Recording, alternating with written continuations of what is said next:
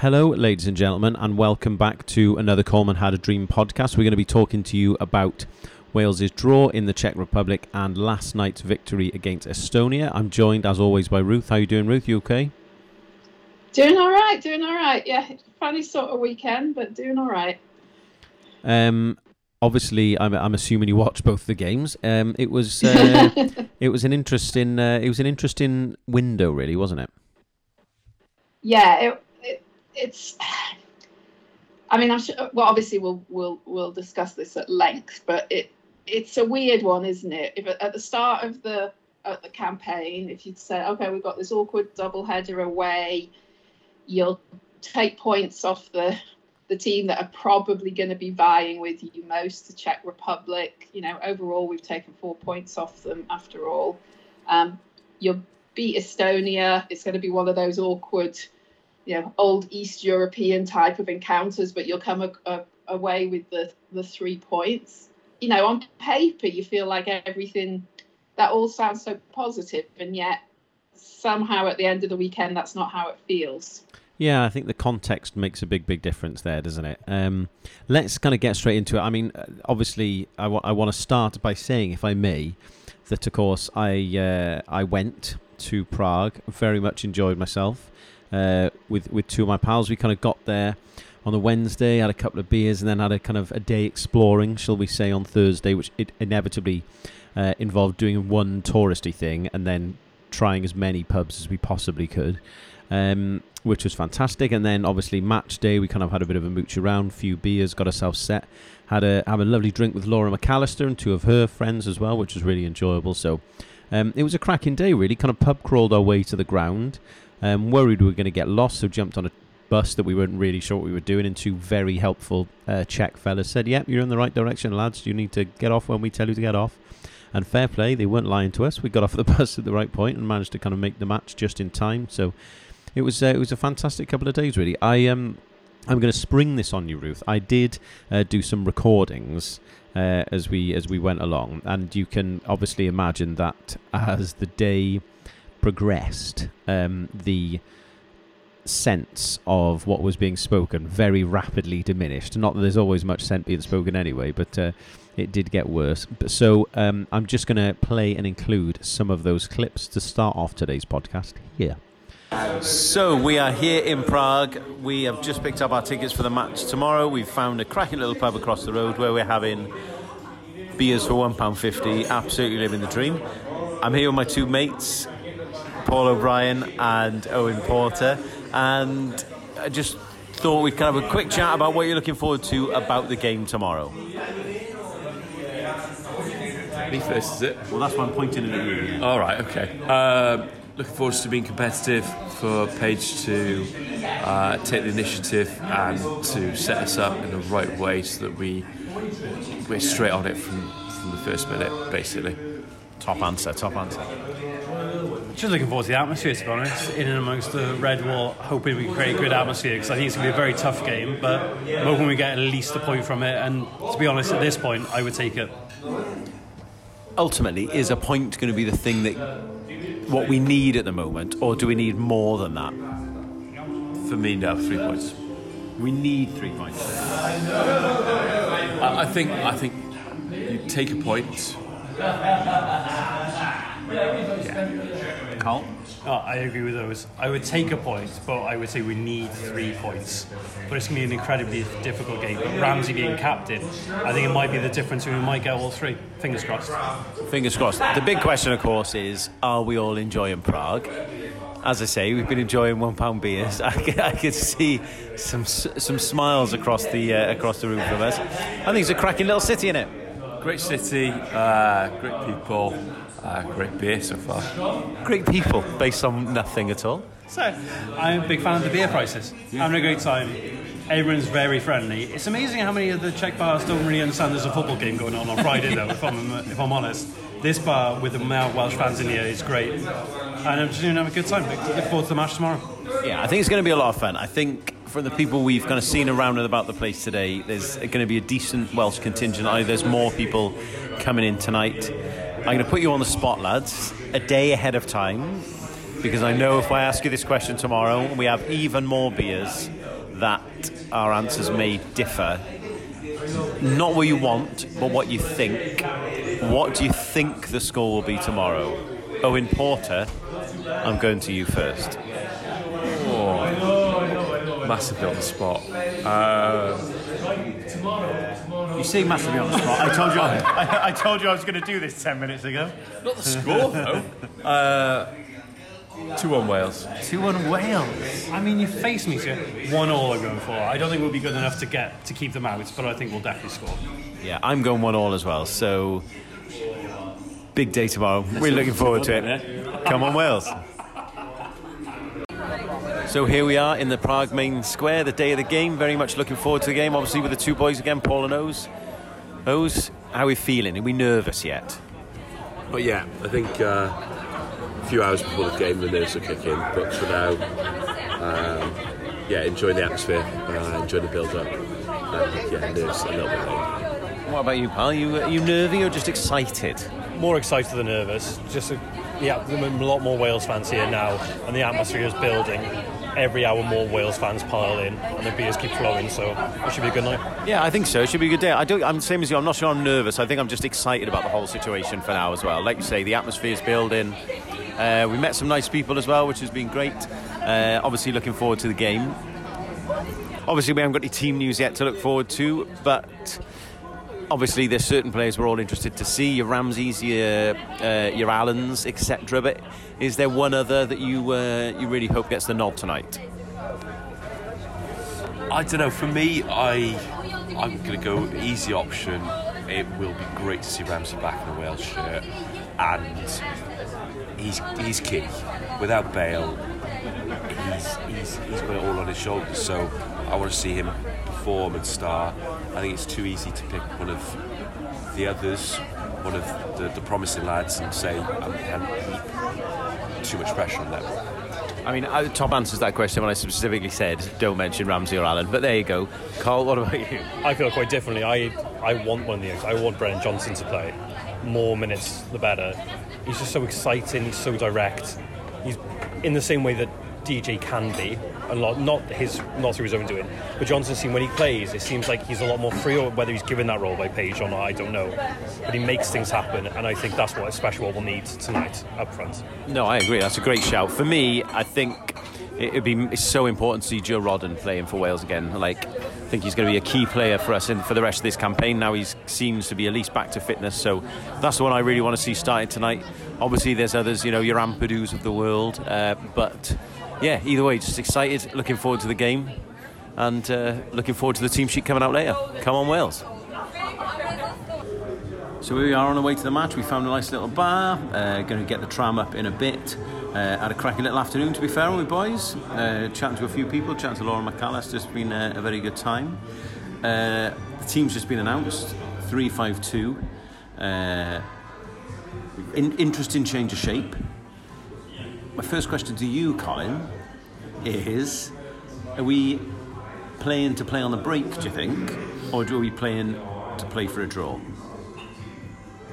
I mean, my imme- immediate thought is a draw, but I, I really don't see how we. Would, again, the way I read it is that there's going to be two up front with Moore and James, and I appreciate James is going to you know, energize a battery. He'll run all day, but I still don't see how the formation works. But then there's a reason I'm standing bar with you, not Rob Page, making managerial decisions. Fingers crossed we play, and maybe if he is playing for a point, I would still take a point now. So. Again, the proof's in the pudding. We'll see at the end of the game. Love a cliche. Uh, speaking of Rob Page and bald men, Owen Porter, uh, we're over to you. Hola. What, as a as a fellow bald man, what is your thoughts on the formation? Tenuous link. Uh, lovely. Tenuous. Good. Um, Worth a laugh. I think it goes against what Rob Page has said, but I think it works that we need to be flexible in our approach. Uh, as Do you, th- do you think that DJ and, and Moore up front is a, a sensible thing? Or do you think DJ maybe has been given a bit of a free role and it's basically as many people as we can when we have the ball, get the ball to Kieffer and hope he can score? Like, is that probably maybe what the outcome we're looking for is? big man, little man, Yeah, maybe, get the knockdowns. Yeah. Um, and also, yeah, as you said, it becomes more of a a three, and then well, one up top rather than two up Yeah. top. and others floating, if you will. Yeah. I think the important thing is we've got to be as compact as we can at the back because that's almost become a weakness now. Um, and yeah, use DJ's pace. I'm going to say something controversial here, chaps, as we are several beers into our day. I think if we keep a clean sheet, we win this 1 0. It's a big, it's a big if. I think we will score tonight. I do think we will score tonight. Absolutely. Oh, I agree. I think if we do keep a clean sheet, then it's likely to score one. I wonder if it's if Rob Page is thinking if we get the ball, Ampadu pushes up, and we move and we move tactically only during play, not for the whole Yeah, say, yeah, not for the whole half. On the ball. Ampadu moves up, and then everyone shifts about a bit, and then DJ say goes left. Ramsey maybe goes right or it it works around. Maybe people have got a free roll. Maybe this Become is a more new, flexible. I mean, a new team where we are going to start knocking the ball around and people float out in and out positions would be amazing. What Amps acts as a sweeper. Yeah, when he gets the ball, moves up because he's easy the best passer out the back six. Yeah. True. So, So- him on the ball is more important than anything. So now we know what we know, lineup. Yesterday we talked about predictions. You and me both said 1 1. You said 2 1 Wales. I did say two winners. Now we know what we know. Are you sticking with 2 1 Wales? I, I, I like you. I don't see us keeping a clean sheet. Um, so, I know, boo. Uh, so I'm going to stick with my positive two one. Okay. Are you sticking with 1 1? No, and that's because I've had seven beers, and I'm going to go one 0 Wales. I think with I'm hoping that we'll stay as compact as possible with that. That that back line is easily capable of holding a Yeah, I out agree. and, and, and keeping a shutout, and that's fine. And I think we have got enough. All right, I'm not saying we'll s- put 46 passes together and then struck it, it into the back of the net. Why? I mean, I've seen Wales I've ruined this myself. But I do think we're good enough to keep a clean sheet. But as I said, we, it has become a bit of a weakness. But I do think we are more than capable of doing it, and I do think we'll score. So I'm going to change it to one 0 yeah, I, I, I agree. I think I think we'll score, and I think we'll keep a clean sheet. I think it's either going to be nil nil or one 0 I, in fact, I'm now really going to sit on the fence. I'm going to say nil nil or one 0 I think whoever scores the first goal wins. To fully absolve myself of blame from this. We also don't situation. know what the Czech sign is. I mean, Who we, cares? we probably could figure that out if we wanted to. I probably should have done that before we started recording. But yeah, Sodom. who Play to our own cares? game. Play to our own Yeah, strengths, isn't it? exactly. well, there you go, ladies and gentlemen. A full U-turn from two draws and a win. We're now at three wins, sort of. Well, That's what alcohol will do to you. exactly. So it's going to be a fun game. We're looking forward to it. I would describe it as a chilly evening. Um, the beer jackets will keep us warm, but we're looking forward to the match. We're going to get on a tram after we finish these, get to the match, and we will give some post-match reaction. Viva Gareth Mill.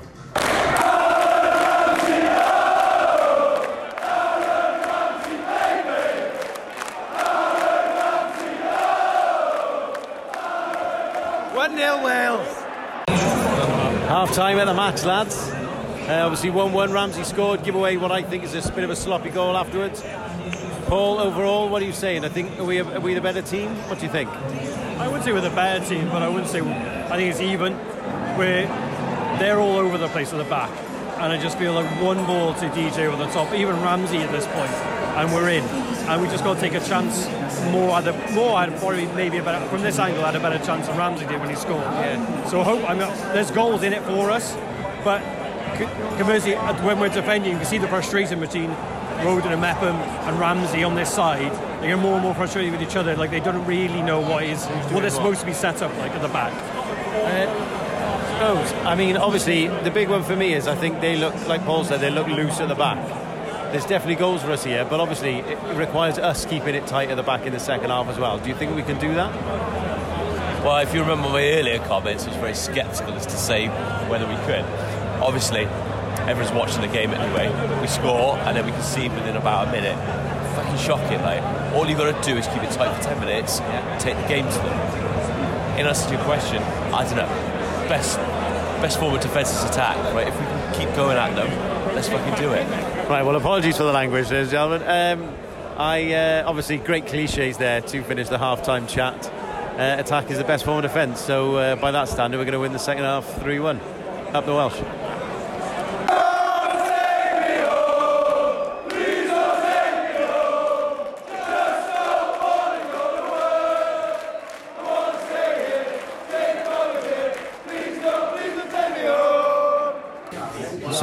Post match, uh, we found what I would describe as sweaty pub on the way on the walk home. Uh, finished 2 2, obviously. Enjoyed the game. Obviously, the, the result we would have taken beforehand, I think. But in the context of the game, O's, I think uh, it was it was maybe maybe two points dropped to an extent. Yeah, I, I could say could disagree with you on that. Um, two goalkeeping issues. Yeah, I mean we'll obviously have to look look at those look at it back because we obviously haven't seen the replays. But Yeah, obviously we are talking beforehand about uh, watching it back, but yeah, uh, second half was phenomenal. Uh, phenomenal second. I thought we were. I thought, given given the first half, I thought we came out. Obviously, the goal didn't help at the start of the, the second half, but um, apart from that, we were by far the better side. Would you agree, Colin, that we were quotes phenomenal? I think phenomenal is a bit strong, but it's easily the best performance we've put in in a long time. And I think a lot of credit's got to be given to Page because every change and decision he made impacted the team in a positive way more than it has done recently. And while it is disappointing, and I do think it's two points dropped now post game, given the way that the match turned out, still, it's positive, I guess, but it's so frustrating. It is really frustrating, but a great away day. Yeah, we having a good time. To be fair, I think that's the one thing I would say. Obviously, having been critical of Page of late, I think he did everything he could to win that game today, um, and he deserves massive credit for that. Really went for it. I don't even know what formation or situation or system we were playing at the end, but uh, I really enjoyed it. I really enjoyed it. I had a really good go at it. Um, yeah, like you say, really enjoyable day. I think obviously two two unfortunate goals conceded. I don't think either particularly good defending, but goes to show what we're really capable of if we kind of put a good run together. We'd like to think that going on to the game on Monday now, which is another must-win, really, that we're in every you know we've got every chance to do that in a really strong position. Oz. Yeah, uh, I didn't think you were coming back to me, but good. Um, There you go. Hurry up. I think he's got to stick with the same team. Um, and then, as I said in our earlier comments, go for it. Go for it. So, Colin, last question of the night for you before we uh, go and continue drinking cheap, strong continental lager. What's going to happen on Monday? Are we going to win on Monday? If we play the same team and we pick ourselves up, because I, I 100% believe those lads will be disappointed now in our change room after the game. But if we play like that on Monday, we'll win 3 0, which is important because it, it puts us ahead and also goal difference will be massive. So I think we'll do it. I think it'll be 3 0. The uh, best thing about this is that we've obviously recorded this ahead of time, and this will go out on the podcast after the result. So one will lead straight into the other. So I'm excited to see how this pans out. 3 0 win for Wales is probably what happens on Monday uh, by the time you're listening to this. So uh, yeah, we're off to celebrate. Enjoy the rest of the evening. North Star. Um, so there we are. That was the uh, the story of the day from three progressively drunk Welsh people that very much enjoyed themselves. Um, obviously, you know, we we talked there about the the lineup and the formation and the setup. That was my first question, really, Ruth. Is is what did you think of the three five two as it kind of was it was it was trying to be and uh, and how it kind of fitted into the circumstance? I, I think, uh, well, ultimately, it sort of worked out, but, but perhaps a bit bit more by accident than design. Um, the the fact that Ramsey can impact a game when he's playing, and I think everything everything hinges on that. Are you putting him in a position where he can impact the game? And then once you've established that, I think the little bit of support that comes from having a sort of three five two approach gives him a little more sort of independence and less of a I mean there were there were points in the game where he, he made some defensive uh, uh, important defensive plays but just get, just sort of takes that onus off him and lets him concentrate on what he can bring going forward. And so, from that point of view, I think that setup is perhaps the best one for him. And in a game where we were going to be very, very reliant on him, I think that that now looking back probably was the best setup for that particular game. Yeah, I think the other thing to go with that as well is that I think it enabled us to play on the break really effectively because it utilized Ramsey at the same time. I think if we were set up in a slightly mm-hmm. different way, I don't think it utilizes him to play the way that we needed to play as well. Do you know what I mean? It was kind of a, a double prong thing, and we were kind of sat chatting away as you could hear there. Kind of, you know, I was really happy with the lineup and and the team that we that we got. I think it was the right way to set up. I think I've been critical of Rob Page recently, so I think it's only fair that I kind of give him credit when he deserves it as well. And I think he does deserve credit for making what was what I thought was an astute decision, one that I didn't necessarily think he'd make, but certainly one that he did make. And I think it definitely paid dividends. You could see how effective we were on the counter attack, for example, from the word go. Yeah, because on paper it looked a very defensive team. I mean, I think I think we might even have messaged each other saying, you know, does this look like we're going for a draw? And it mm. was anything but, actually, wasn't it? You know, we looked we looked so much more on the front foot in that game actually than we did in the Estonia game. And and on paper, the the two lineups are the other way around. You'd you'd have expected us to be more on the front foot with the lineup as it was set up for Estonia actually, just just as a paper exercise. So I think it was interesting that we went in with the solidity that we did in the Czech game, yet we're able to play such attacking football too.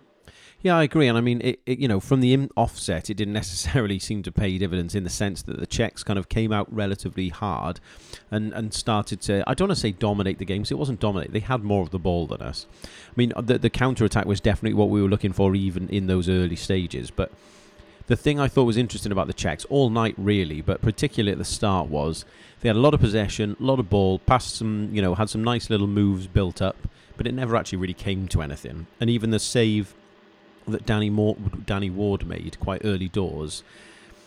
I feel like that was the only thing, like the only genuine save he had to make really in the whole in the whole game. They didn't kind of threaten us at all, and that was their best spell. And even the save he made there, I'd describe as quite uh, run of the mill, really, just kind of something he had to deal with, rather than it being a magnificent save. And and I think from there we really grew into the game. Then I think we did really well at sort of blocking them from coming up the, the middle of the field and forcing them wide and forcing them into positions that were perhaps were less comfortable for them. Um, I'm jumping ahead a little bit, but I, for example, the attack that led to their second goal, and we'll, we'll talk about that, I'm, I'm sure, but we disrupted that play in the centre of the field. Ramsey took the ball from them in the centre of the field. And I think that's an example of what we were doing most of the most of the game in terms of forcing them into positions they didn't want to be. Yeah, I, I can agree with that. I think oddly it kind of obviously led to that first goal in a bizarre way, but I, I think that was more by luck than design. Um, I mean, let's start looking at our goal. We've mentioned a couple of times the break and the counter attack and how effective we were at that obviously before we got to our goal, we had a great counter-attacking opportunity where Dan James is sprung and we're left two on one, and he kind of feeds Kieffer Moore. I mean, if I was going to have one criticism, criticism, sorry, of the day and of the game, then I would say that we did waste chances. Um, we yeah, had... I think that's that's an obvious example, actually, isn't it? When they were through two on one, should have done far better with it. There's a, there's a moment in in uh, in the build up to it where he's done everything right. He's drawn the defender in, and all he has to do is play it square. It doesn't need to be a clever ball. He just needs to play it square. And he takes two more touches to draw the defender in even more, which kind of slows everything down, allows one more person to get back. And then it's obvious what he's going to do. So the keeper can read that really, really easily and kind of comes off his line. It's not a great ball to Kieffer Moore, who kind of has to stretch for it a little bit. Hit Moore and himself should probably do better, but that situation um, you know, should have been uh, should have been a goal. And I and I feel like as as great as James was, that final pass and that how how long it took him to delay it really affected the situation. Yeah, uh, yeah. I, there's. I think it's an example, perhaps, of the two of them suddenly sort of operating as a striking partnership, as a pair, um, and just that, just needing the confidence in each other at that point. Yeah, it was an understanding thing as well. I thought, like Mhm. they, they, they, you know, obviously you don't practice that situation per se, but it was definitely a case of we don't really know what we like when this is going to happen, when the pass Yeah. is going to happen, where should I go, what should I do. But with all of that said, obviously, uh, we did finally get the goal. I thought by that point we deserved. I think about half an hour into the match, I think we started playing so so well on the break. Really had, really looked a threat, and the Czechs are starting to not throw so many players forwards as a consequence because we looked such a threat on the break. But still, fantastic kind of switch of play out to the right hand side. Great ball across that Dan James nearly gets to, and of course then the ball comes to Aaron Ramsey, and I I, I thought he was going to hit that first time, and when he didn't, there was definitely from around me like a big shout of "Oh my God!" like what are you doing, sort of thing, and obviously we should have known. Um, fantastic kind of composure to sit the keeper down and the defender on the line. And it looks at that point like it's an easy finish, but you actually look at the angle from behind Ramsey. He kind of guides the ball between two defenders and at a height where they can't head it, they can't kick it. it it's, it's impossible. It is. I cannot explain to you how good a finish I think that is because yes, you know you've got a relatively empty net, but the, to sit everyone down and the precision to kind of put the ball in an unstoppable situation for everyone around you, I just thought was absolutely superb and worth his weight in gold. Yeah, I think um, the the point you make about the height of the ball is is interesting because under normal stance, circumstances, it's at a height you would be telling a player not to strike for goal because it's a, usually that's an that's an easy height for a goalkeeper, isn't that? That kind of waist level shot. Yeah. Um, and so to very consciously steer it, as you say, at that position where it's hard for the the two um, the two defenders that are there on the line to deal with. Uh, I also like the way he kind of. I think he sort of almost sells them a dummy with the way that he leans and his arm goes out, which Yeah. makes it look like Yeah. he's counterbalancing himself for an early shot. Um, and then, of, and then of course he can, you know, he can he can he controls it and slows it down, and then and then positions the shot very carefully from that. Yeah. He also started that break. So for someone who, you know, we are very conscious of his of his injury situation. So I think the fact that he was moving as freely and as at the pace that he was in Friday's game was encouraging as well because he, you know, he went the full length of the field for that break. Certainly not the actions of a man who quotes doesn't care about playing for Wales. I thought what the the biggest load of bollocks I've seen. Yeah, the, the biggest load of Oh, bollocks I've seen in the last few weeks. Um, obviously uh, the the goal's fantastic. I, I've got to tell you that the celebration in the away end was just absolutely amazing because it was obviously at the opposite end of the ground to us. There was this moment when he's hit the mm-hmm. ball and you're just like, I, has it has it gone in? I I don't know. And there was that kind of moment which you don't, which I you I love seeing when you see it on videos where the I feel like the away end went completely silent because you're just like he struck the ball in that moment between it hitting the back of the net and leaving his foot. You just didn't really know what was going to happen, and all of a sudden you just see the side net kind of ripple, and everyone just went absolutely bananas. I still don't know who, but I started hugging my mate, and someone from behind me just grabbed me and was just jumping about, just lifting me up in the air like I was some kind of toddler. And I turned around and they were gone. I don't know who it was, but it, if that if that was you, thank you. Um, it was just an amazing thing, and the noise was incredible. But I've got I've got I've got to tell you something. If you want to go back to listen to the clips that I shared at the start, um, I recorded the Aaron Ramsey baby song just after we'd scored, and then I kind of shouted into my phone, 1 0 Wales. And if you listen very carefully, you can hear the shouts of come on or whatever the Czech for come on is because by the time I'd done that, press stop on my phone and put my phone away, I looked back up and the board had been crossed in and the Czechs have equalised straight away. So if you go back and listen to that clip, uh, you will hear uh, the Czech Republic build up to them scoring. It's about 10 seconds before the ball actually goes in for them, which is less than ideal. But uh, in that moment, it was uh, it was fantastic. Before we kind of talk about their goal, I just wanted to talk about the timing of it and, and, and, and how it came about. Because I do feel like, for as good as we played and everything else, the excitement of everything maybe got to us a little bit there. And I feel like if we if they don't score there, I feel like the game hinges and changes very, very quickly. And I wouldn't be surprised to kind of see us, uh, you know, uh, leave with quite a comfortable win, maybe 2 0 in the end, because they didn't look they were, they, they were threatening much. They didn't create much. Even the goal itself didn't create much. I felt like the timing of it really took the momentum and the wind out of our sails a bit. Oh, undoubtedly. I mean, you you the, the cliche about being vulnerable just after you scored is a, is a cliche for a reason. There's you know there's there's a big pool of evidence that you that you are as a team vulnerable. That you you know you take your eye off the proverbial ball, as it were. Um, I mean, whether it would have had as much impact on the game, the timing of, of them scoring, I, I, I'm not sure I agree with that necessarily.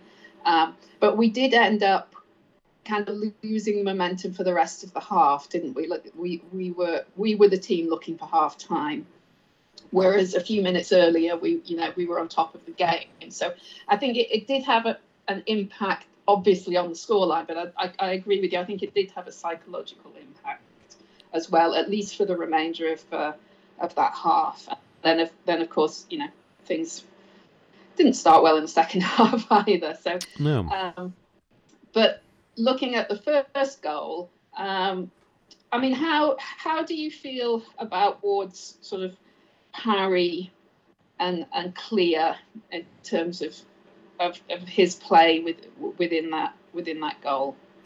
I've got to be honest. Straight away, I turned around and said, "Keeper's had a mare there," and I've looked it back at it a couple of times, and uh, to me, it just looks like, and I know we say this all the time, and it's no one's fault, and I'm certainly not advocating for Ward to be dropped or anything like that. But again, it was the circumstance I thought where it looked like two people who hadn't been playing for a while were left to deal with a tricky situation and, and just didn't quite know how to have the game management to do it. I think as the ball comes across, all Neco Williams needs to do is shout his ball or my ball or leave it or something like that the ball runs straight through to him. He can take a touch and clear it, and, and there's no danger. There's no one kind of loitering at the back post. The only reason that goes to someone is because the keeper palms it straight out to him. And I, again, I'm no goalkeeper, but I feel like you're constantly told that is that is the danger area. You do not palm the ball that direction.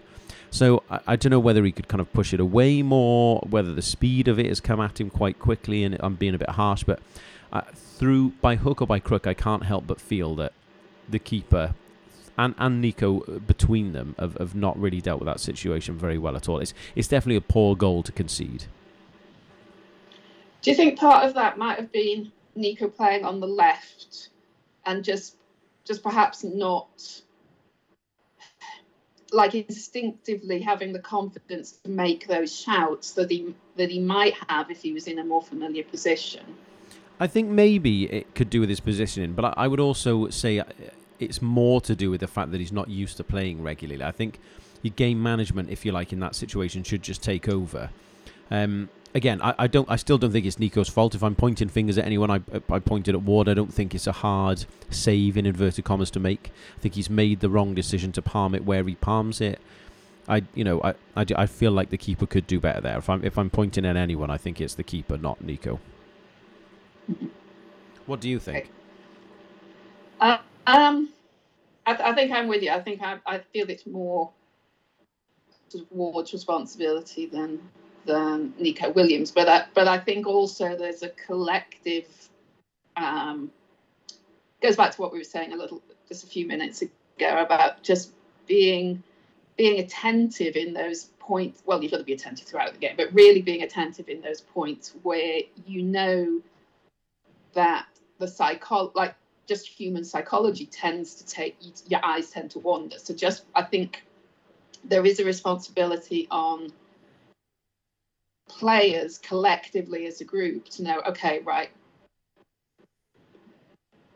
patterns of play are that you become vulnerable after you've scored. What are we going to do about this?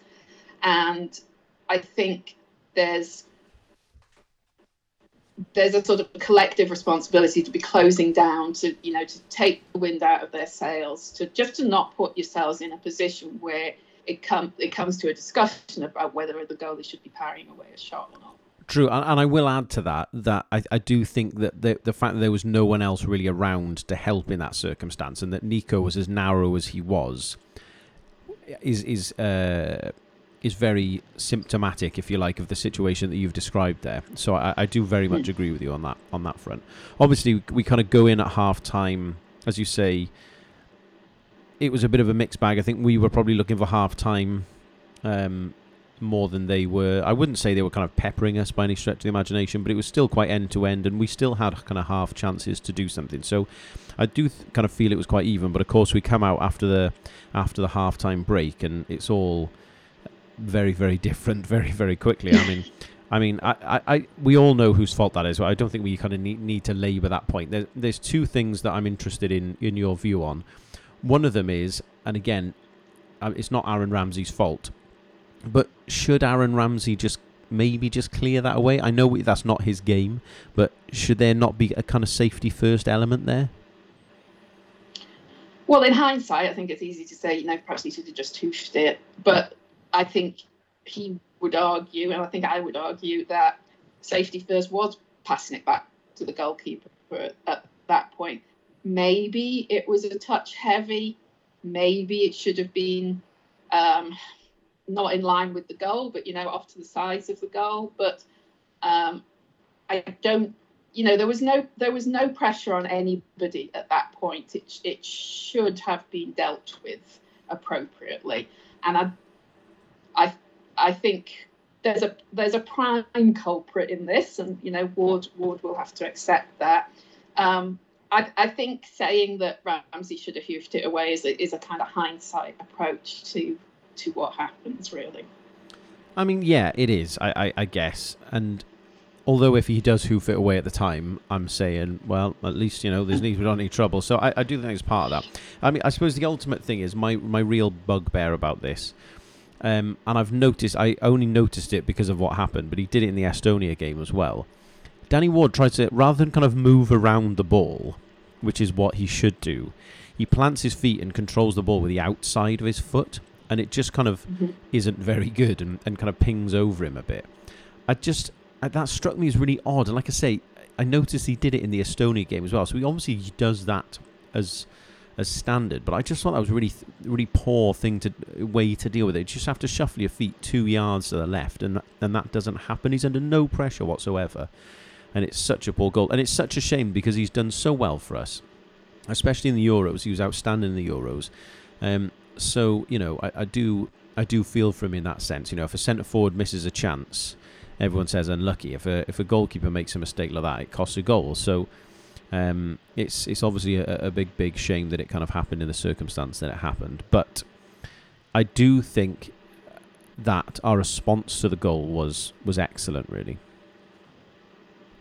No, I think that's the as poor as our response was to us scoring and allowing them in again at the at, in the first half, I thought how we just sort of pulled our socks up and got on with it in the second half after they scored their second goal was was commendable because it would have been very easy at that point to think like this is just not going for us.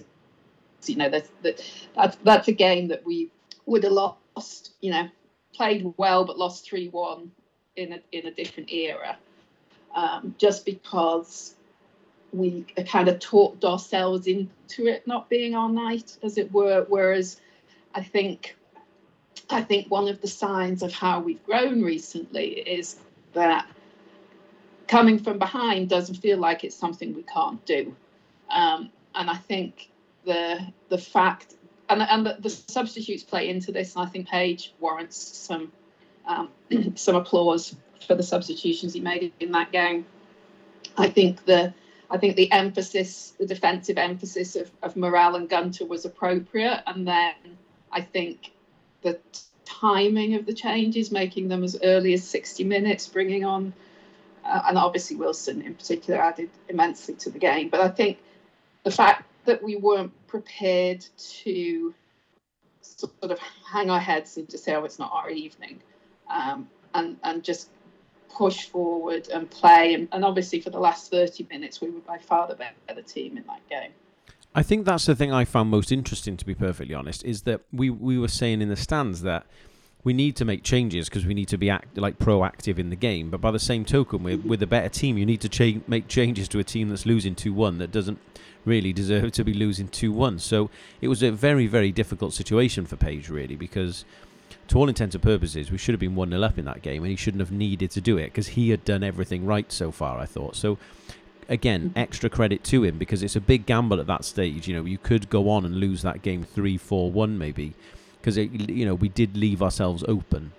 But I thought the introduction of Wilson, especially, was, was super effective. I thought Roberts made a big difference coming on uh, where he did on the right side as well. So much more dynamic than Gunter uh, especially going forward. So I just thought huge credit needs to go to Page there because I think at that stage of the game, quite a lot of you know, quite a lot of people would have maybe kind of tweaked this and that, and he really went for it, and, and I was really, really impressed by that. And it obviously paid dividends. We had our kind of half chances, uh, but really pressed on in the game. But obviously, the the goal itself came from a fabulous bit of play.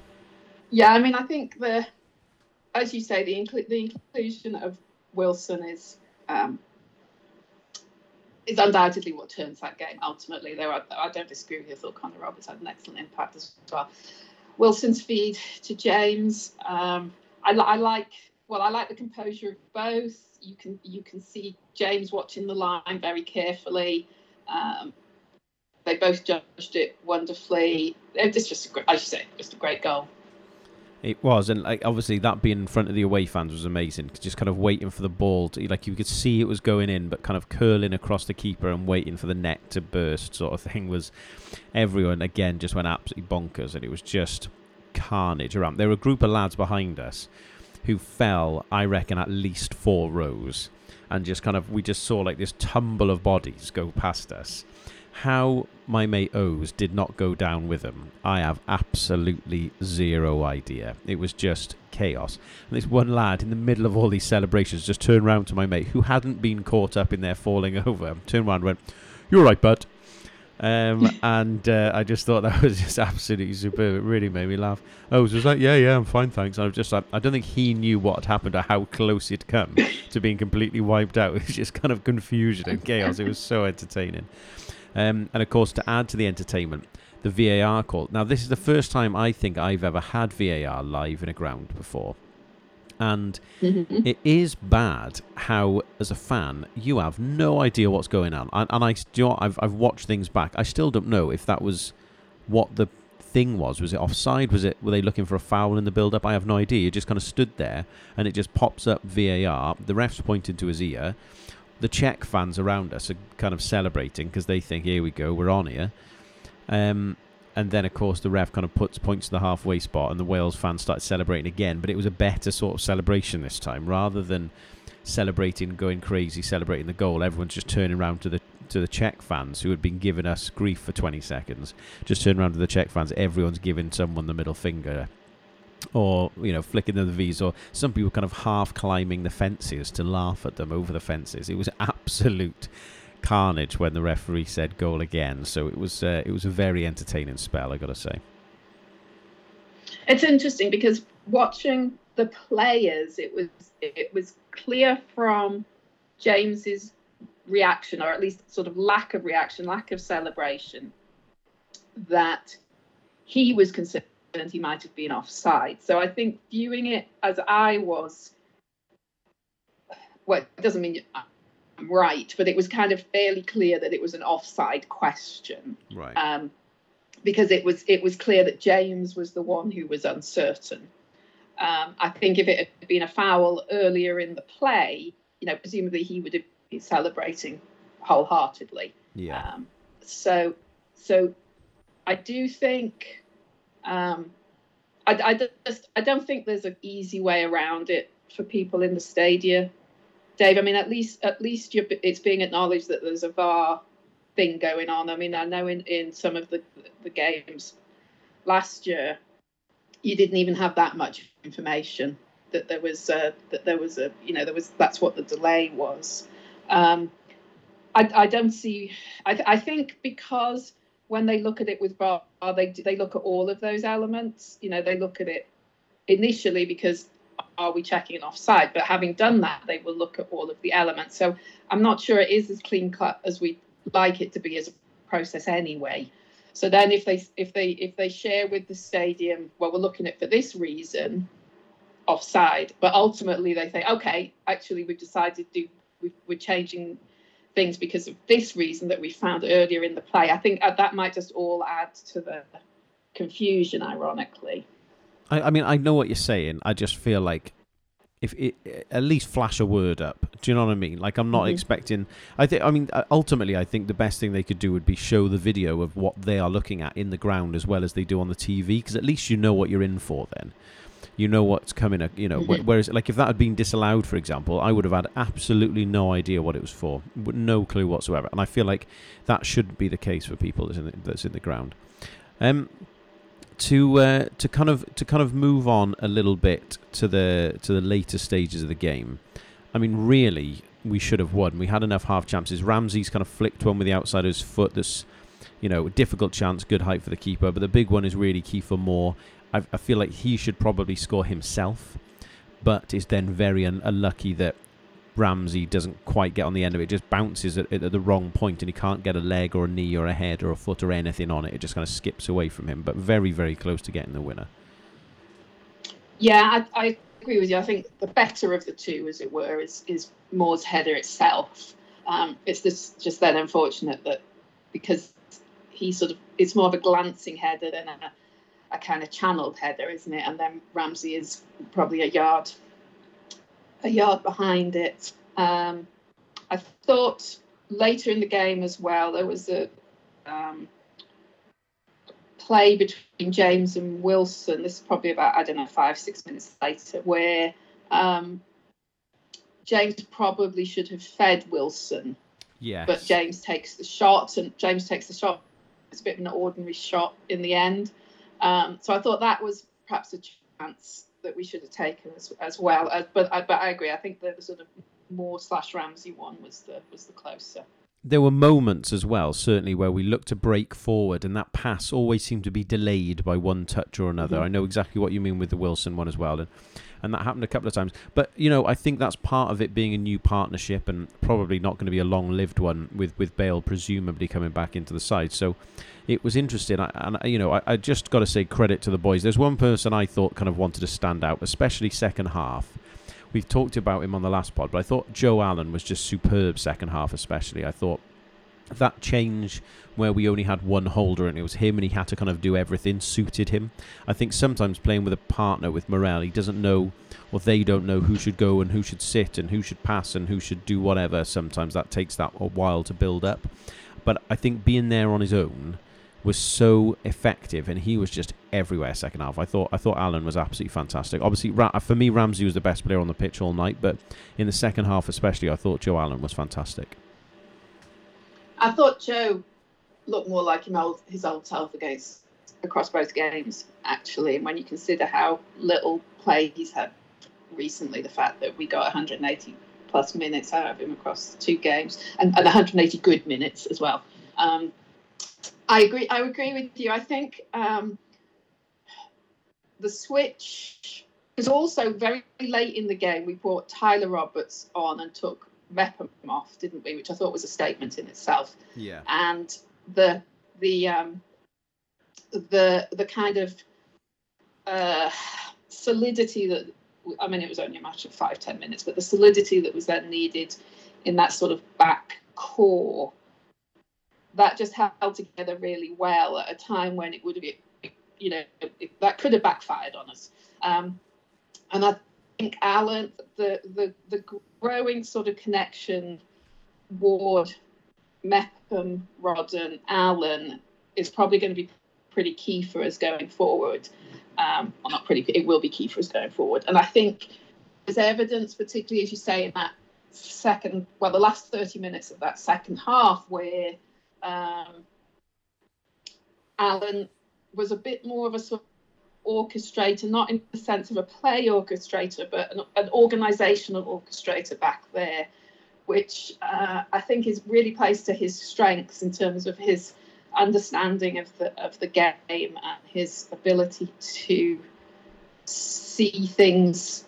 We've talked before, haven't we, about you know how chess players see see moves kind of 10, 12 moves ahead. I think Al, there's something about how Allen reads the game that that's that that's what it says to me. He sees things so much earlier than than most players.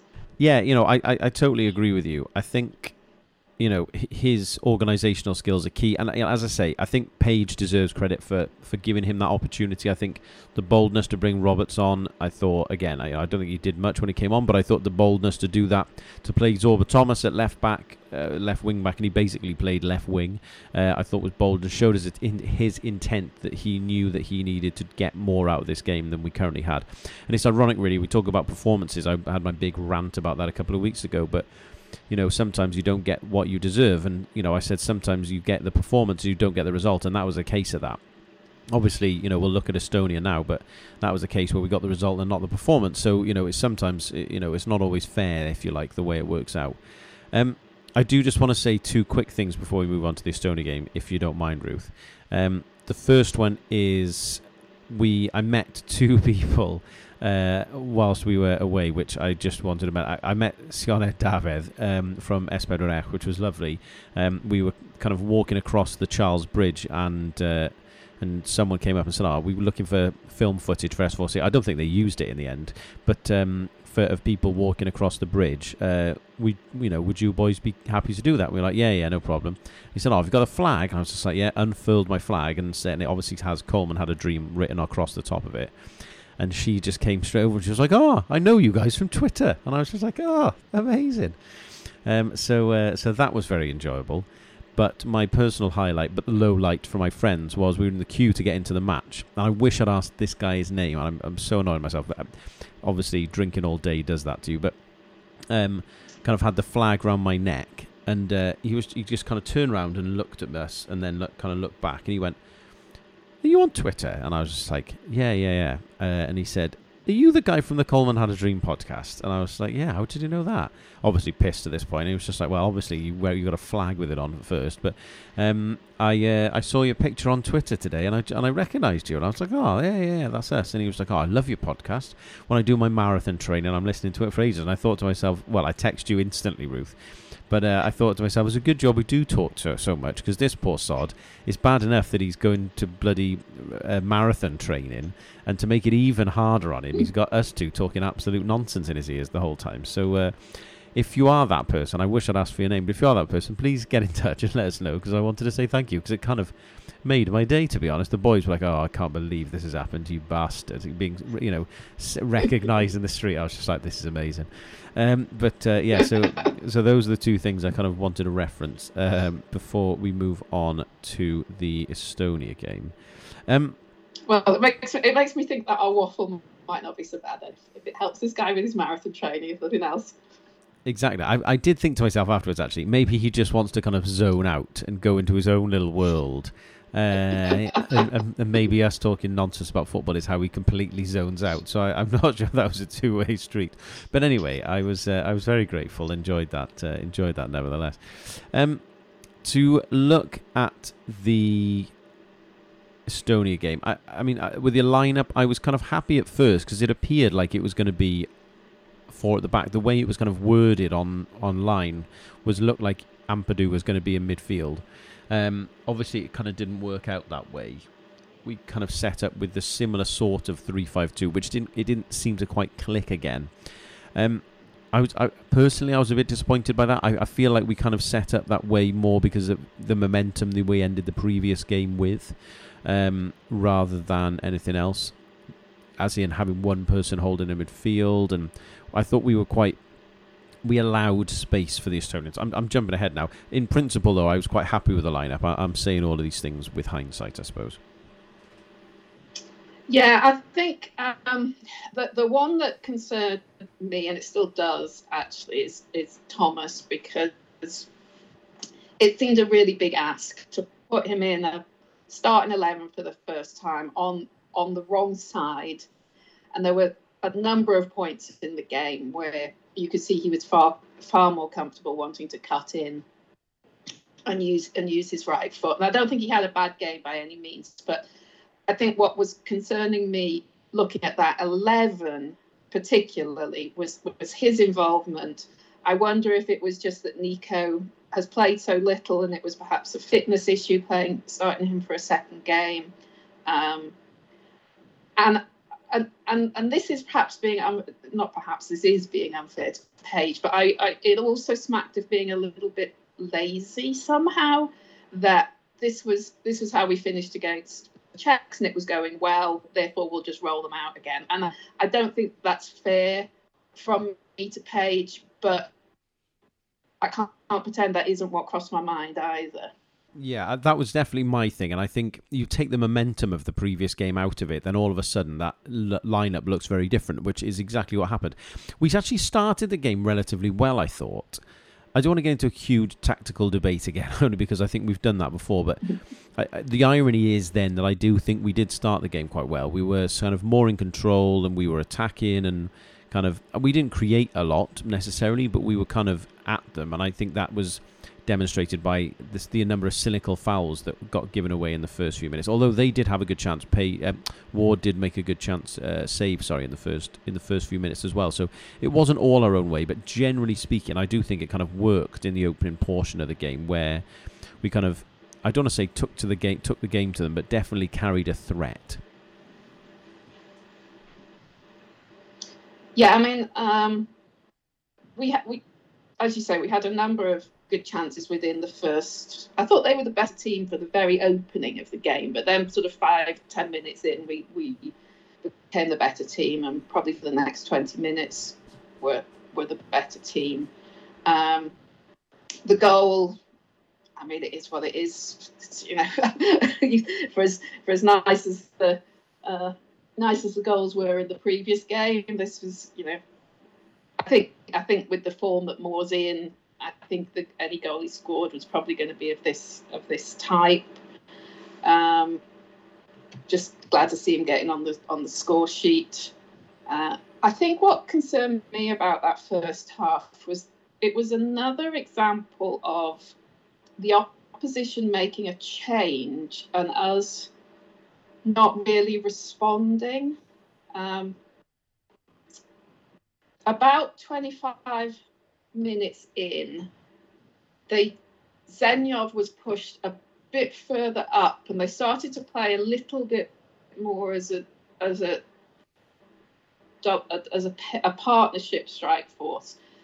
And I don't think we responded to that. And I think that was one of the key reasons why they then started to come into the game a bit more in the in, towards the end of the first half. Yeah, I, I, know what you mean. I, for me, it wasn't so much him pushing up as as the two, although that was definitely part of it. I think it was also the fact that it took other people with them. They felt like they had to push up mm-hmm. a, a, little bit more, and it actually worked. And as a consequence, they had three central midfielders that were very central, kind of weren't floating, whereas we had three in Ramsey, Wilson, and Allen who did have that kind of floaty aspect to it, and there were points where Allen was completely overrun and Ampadu was actually pushing out into midfield, and maybe that was the plan. Um, but even if it was, we were still kind of two on uh, three on two at times in that midfield area. So I think it was that switch, but it was the impact that it had on the, the other players as well that kind of took them with them. Um, is what I thought kind of generated some sort of momentum for them. I mean, uh, just one last thing on the goal, just Ramsey's persistence to win that header just before Moore mm-hmm. kind of flicks it in, I thought was fantastic. Again, I, I don't think Ramsey had his, one of his better games. I think it showed that he'd not played for a few weeks and was clearly kind of not fully match fit because um, he did look a bit jaded, as did as did a few of our players. But I just wanted to kind of reference his header there. Um, the the other thing I suppose the most notable talking point of that first half is is Harry Wilson kind of playing that back pass or whatever you want to call it, kind of across his own box and we were kind of very lucky that they didn't get an equaliser out of that, really. Yeah, I mean, I think, well, yes, we were very lucky, and um, and Rodon ends up with a surprising amount of time on on the line, doesn't he? So um, I think all in all, the whole the whole whatever it was, 15 seconds, just very much went our way.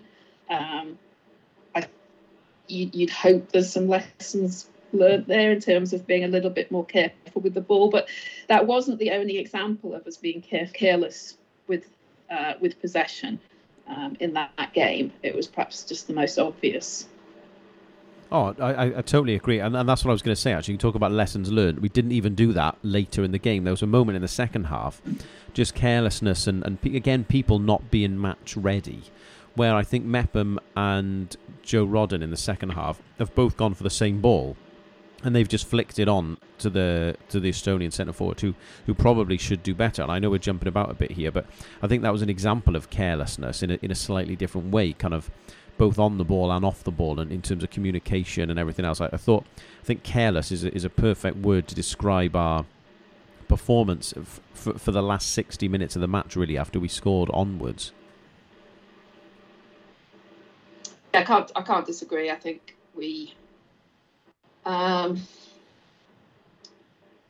we just looked well we looked leggy. Some players looked leggy. We looked a little bit devoid of ideas. Um, as i was saying at, at the start of the pod that the irony for me was we you know we we were playing the more attacking football with the apparently more defensive for uh, formation and, and personnel um, at times in the Czech game, and um, what you would hope to have seen offensively in the Estonia game never really came to fruition. Um, and I think I think that that sort of cycles us back to the discussion we've had a number of times about just like what are we trying to be, what what are what we trying to achieve, and how, and like who are we as a team and I, I don't, I don't want to run down the fact that being sort of um, flexible isn't an asset. I think it's an asset. I think it's important that we can adjust adjust things. I just don't think we found a consistency, a sort of bedrock to to adjust from. Um, and I know I'm, I'm speaking in more general terms here than the Estonia game, but I, I think we're still uh, floundering a little. And a lot of that is um, it's unfortunate because player um, player injuries, player club playing time, all of that comes into play.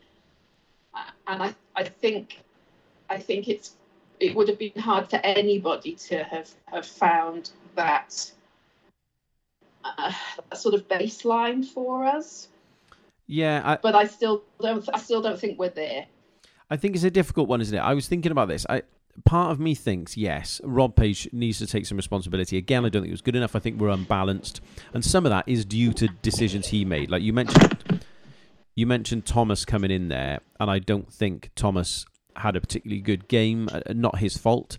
I think a lot of his play and as being unbalanced was partly because he was quite deep. Because I felt like he didn't want to get um, shown up, for want caught of a better out. expression, caught out. That's exactly it. Um, and I think that showed because he was deeper and deeper, and our back line was very uh, un- unbalanced as a consequence of that. And I think that had a knock on to people around it. And it's not Sorba Thomas's fault. I'm not saying it is. I don't think he should have been playing there.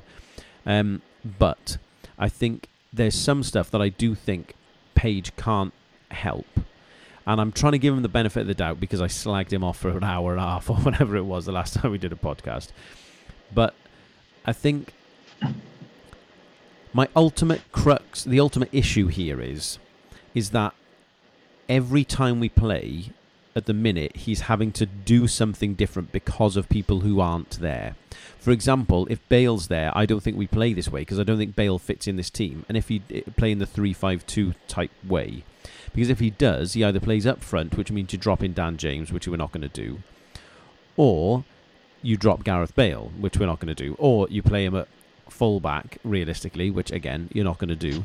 So I, I think in this instance he kind of didn't have. It was actually quite a brave choice. It didn't work in the second game, and I think that's due to fitness and a collection of other issues. And you're right, there were tactical tweaks going on in the game which we didn't react to, and I, that's still an ongoing problem. But for example, now we have to change again because Bale, let's say for argument's sake, Bale comes back, Moore misses the the Belarus game because he picked up the yellow card, and again we'll come to that in a sec. But then we go into that Belarus game, we need to change a system again because Bale and Moore might be missing. Maybe Bale will be back. We can't play that same way again. Is Bale and James going to play up front together? Like maybe, but I, I doubt that.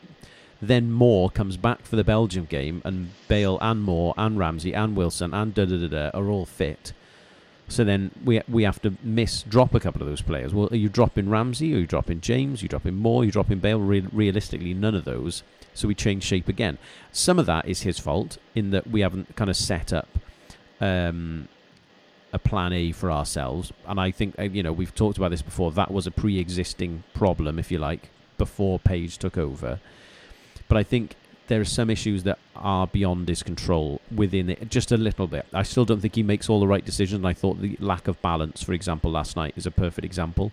But I think in general, there are, you know, around this window at least, mitigating factors as to why we did what we did and why we haven't got a plan A in inverted commas. I d- I don't disagree with that. I think part of the issue is that the the goalposts seem to switch it. I was going to say every window, but they switch it every game because of yellow cards or injury or player fitness. Um, and so you never quite know what you're dealing with. And I can appreciate how that's very difficult. But I'm still concerned that we don't seem to be getting close to that. I realise it's not going to be perfect and I realise it's got to be adaptable but I'm not I'm not sure we're making that journey towards our plan A. It it just seems to be a little scattergun, like the like the the results are happening more by accident than design, and I know I'm being really harsh with that. Um, I mean, but but you know, equally equally, it's the result. The results speak for themselves. The results are good. You know, we've we've. However, what is it? The last two World Cup qualifying campaigns, we lost that game against Ireland. We lost the game against Belgium. Otherwise, we haven't been beaten in this campaign and the last. And the, I, you know, it's it's very difficult to. You know, we have. I think. I think sometimes we we just need a, a kind of you know smelling salts to, to remind ourselves what a good position we're in and the fact that we're you know we're we're nuancing results here to try and get a home playoff place as opposed to an away playoff place now we're going to have a playoff place so i think that we have to be sort of conscious of what a good environment this is, what a productive environment this is, but I don't think that should stop us having aspirations for it to be better. I think that's my that's a perfect way to say it. That I, I think there is a line there where I don't want to say the luck runs out because that, that, that's that's harsh because it's not we've not been lucky. But the Estonia home game being an example of that, where we didn't have enough to do what we needed to do, and I would even argue we were lucky last night. I thought Belarus were the um, Estonia were the better team. And, and it does worry me moving forward that we've got this Nations League place as a kind of backup. And, you know, okay, we get the playoff place, cool. But then, you know, given these performances against some of these teams, are we backing ourselves to go into that playoff game with our with our with a great chance of, of winning if we if we this is how we play every other time we play? And again, no, no, because we can't we can't even if we get through the first game, we can't string two games together. And and again, is you know all of that isn't Page's fault sometimes, but I, I do he needs to take responsibility for some of it. I think is is ultimately the the long and short of it. Um, I do just want to move on just very quickly before we we, we, we look to, to look at the bigger picture a little bit.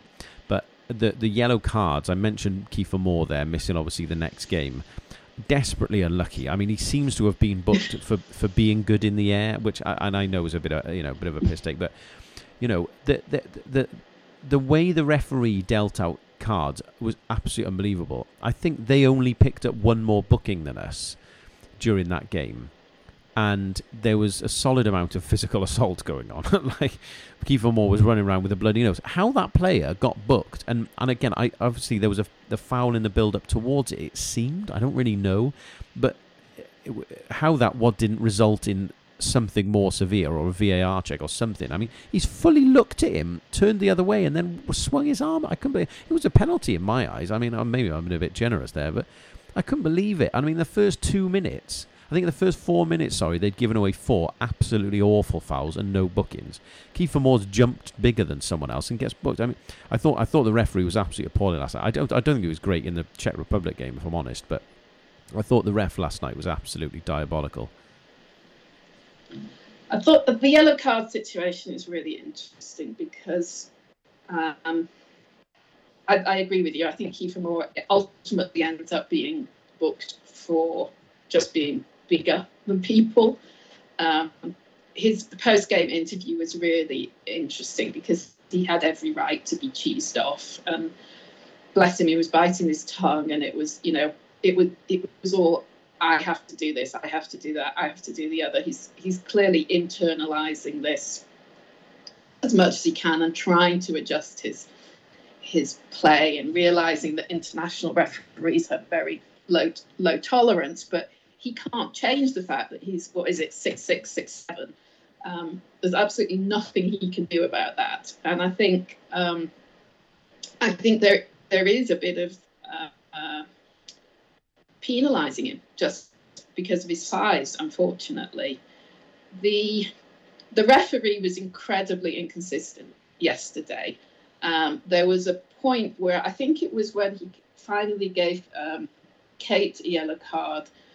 Was he literally? You could see him with his fingers going one, two, three. This is your third time, and now I'm giving you a yellow card. And it was like, why? Why does this player get a kind of three strikes and you get your yellow card, and yet someone else is penalised on the first instance. So there was that sort of inconsistency. And, and then there's also inconsistency from one game to the next. And I think the problem with the, the nature of these qualifiers is that two yellow cards in such a limited run of a run of games can have a big impact. And I think if referee A is being making very different decisions than referee B, people can be disproportionately affected, teams can be disproportionately affected. So I, I don't think it's just a matter of referees being consistent within games. I think there needs to be some addressing of referees being consistent across games because their actions have disproportionate consequences because of the very limited number of games involved. I think the hardest thing, I mean, I, I, I don't disagree. I, I, think the hardest thing with that is that's almost impossible to actually put into practice given the amount, given the football that they deal with domestically and what their eh, domestic expectations are. To expect someone to change that dramatically to fall in line with people from all over the world, all over Europe, sorry, for, for two games and then go back is, is nearly impossible.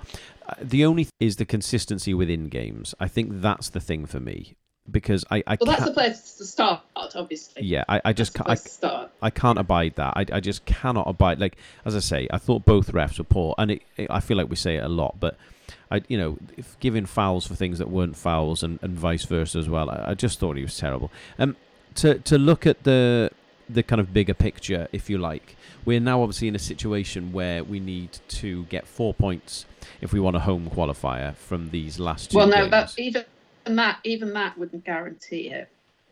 Even well, if we finish second in the in the group, I think that doesn't necessarily mean that we'll get one of the six home. No, I, I saw places. I saw a thing today though, which said that if teams who get to fifteen points, which is what a draw mm-hmm. and a mm-hmm. win would be for us, teams who get to fifteen yeah. points have an eighty-three percent chance of a home qualifier on the basis that teams like uh, Scotland and uh, you know loads of other teams who are in the six-team groups, well, are, are most likely to lose six points because they have Yeah. they will lose their points from their worst opponent if that makes sense. So most likely six mm. points. Yeah, so yeah. so yeah. I do think the table is Yeah, slightly skewed That's in that that's sense one at of the the moment. reasons it's very difficult to very difficult to read at the minute because because of the the teams that the the the groups that are going to, as you say, oh lose six, six points because they won't count the point from the worst team in the group, and that doesn't apply to us. So I think I think it, as you say, it's, it can be difficult to read across the groups. But I'm I'm still mm, I'm I'm unconvinced it would be enough at the minute.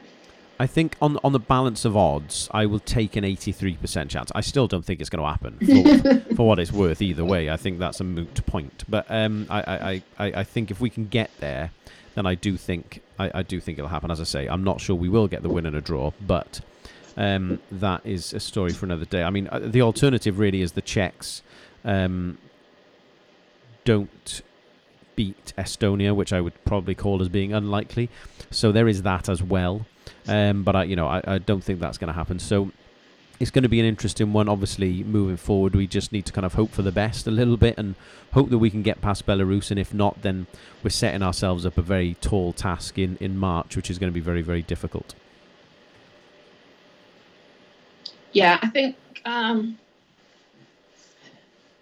I mean, the ho- we can hope perhaps that Belgium, you know, cement their place when by beating Estonia um, on the same night that we're playing Belarus in November, and you know, perhaps take their foot off the the gas a little bit. But I think they've got enough history with us that of all the teams that they're not likely to take their foot off the pedal with, we might be one of the teams that they're not likely to take their foot off the pedal with. So um, I I think the hopes of them playing, you know, a slightly weakened team. I mean, I'm sure if they've got injury doubts, they won't take risks. But I think the hope of them playing a slightly injury uh, injury affected team on the 16th is is probably probably fairly minimal. I think they'll still come at us. I think they'll want to win the group convincingly. I think they're very protective of their first place ranking. Um, so all in all, I think they're going to be up for it regardless of whether they've qualified already or not. I think for the thing I, I, I disagree slightly in that I think if they win their other game, which is against Belarus, I think. Estonia. No, they they play Oh, they play Estonia, yeah, while we're playing Belarus. Um, I think they will obviously win that, but I, I think that will confirm them not only as qualifying but also as obviously as the top spot. If I was Roberto Martinez, I in that second game would not be taking a risk on anyone because it's just not worth it. If one of your players slips and gets a broken leg Yeah, or no, no, something, that's what that's that's that's what I agree. I don't think I don't think they'll take risks, but I think they're not going to take the players that are there are not going to be taking their foot off the off the pedal either. That makes sense? I see what you're saying. So you think they might play a weakened team in inverted commas, but the players who do play will still be giving it the beans. Yeah. Yeah. Okay. Oh, sorry. Yeah. I, in that case, I agree. I, I mean, obviously, their B team or C team or whatever is still a very good team. So, I, I, I, would just hope that they're kind of a mixture of, you know, people who haven't played together before might have it might help us, and it just you know grind out a nil niller just because they don't really. I don't want to say don't care, but kind of don't care. That's my kind of hope.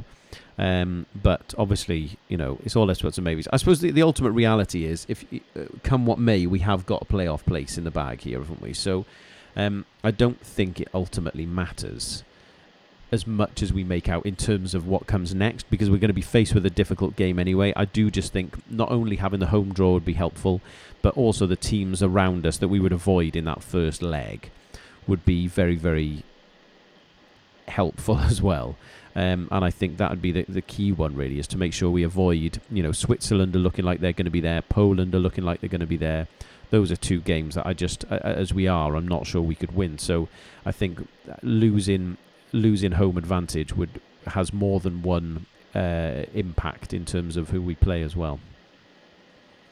I actually think that the opposition might. This sounds a little sort of little bit like Hereford. I'm, I'm not saying our crowd isn't isn't great at home because they are, but I actually think sometimes we play better when we're the underdog, when we're you know the crowd is on us a little bit.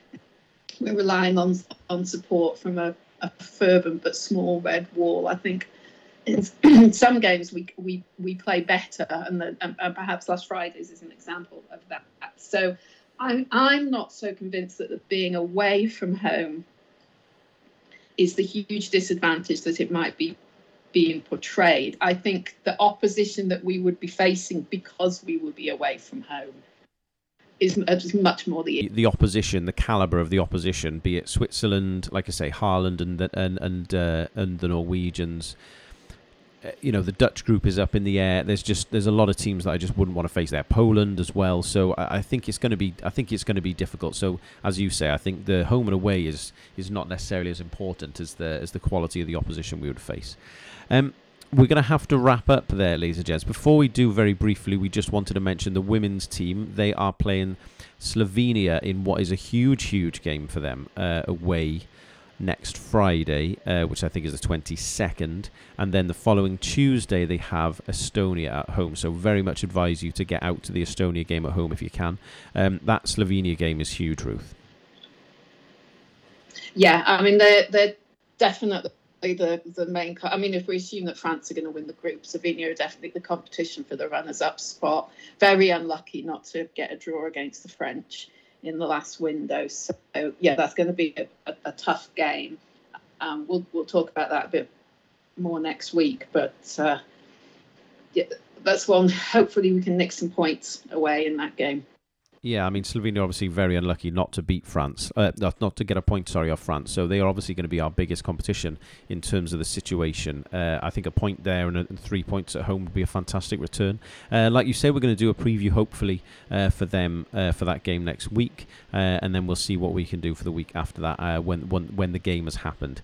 Um, few things going on in real life, so always always a few distractions. Not sure what we can churn out, but hopefully we'll be able to produce something for the women's game. But good luck to the women's team. Uh, good luck to them, and uh, thank you very much for your time, Ruth. Yep, good good weekend all round. I don't think we can pretend that uh, four points in a double header away isn't isn't a good result. It's it's a sign of the times that we're aspiring for for more. Exactly, and I think that it is in our own hands pretty much. I think is a is a big big bonus for us. So yeah, onwards and upwards. Well, there you go, ladies and gentlemen. Thank you very much for joining us. We will speak to you again very, very soon. Goodbye. Bye bye.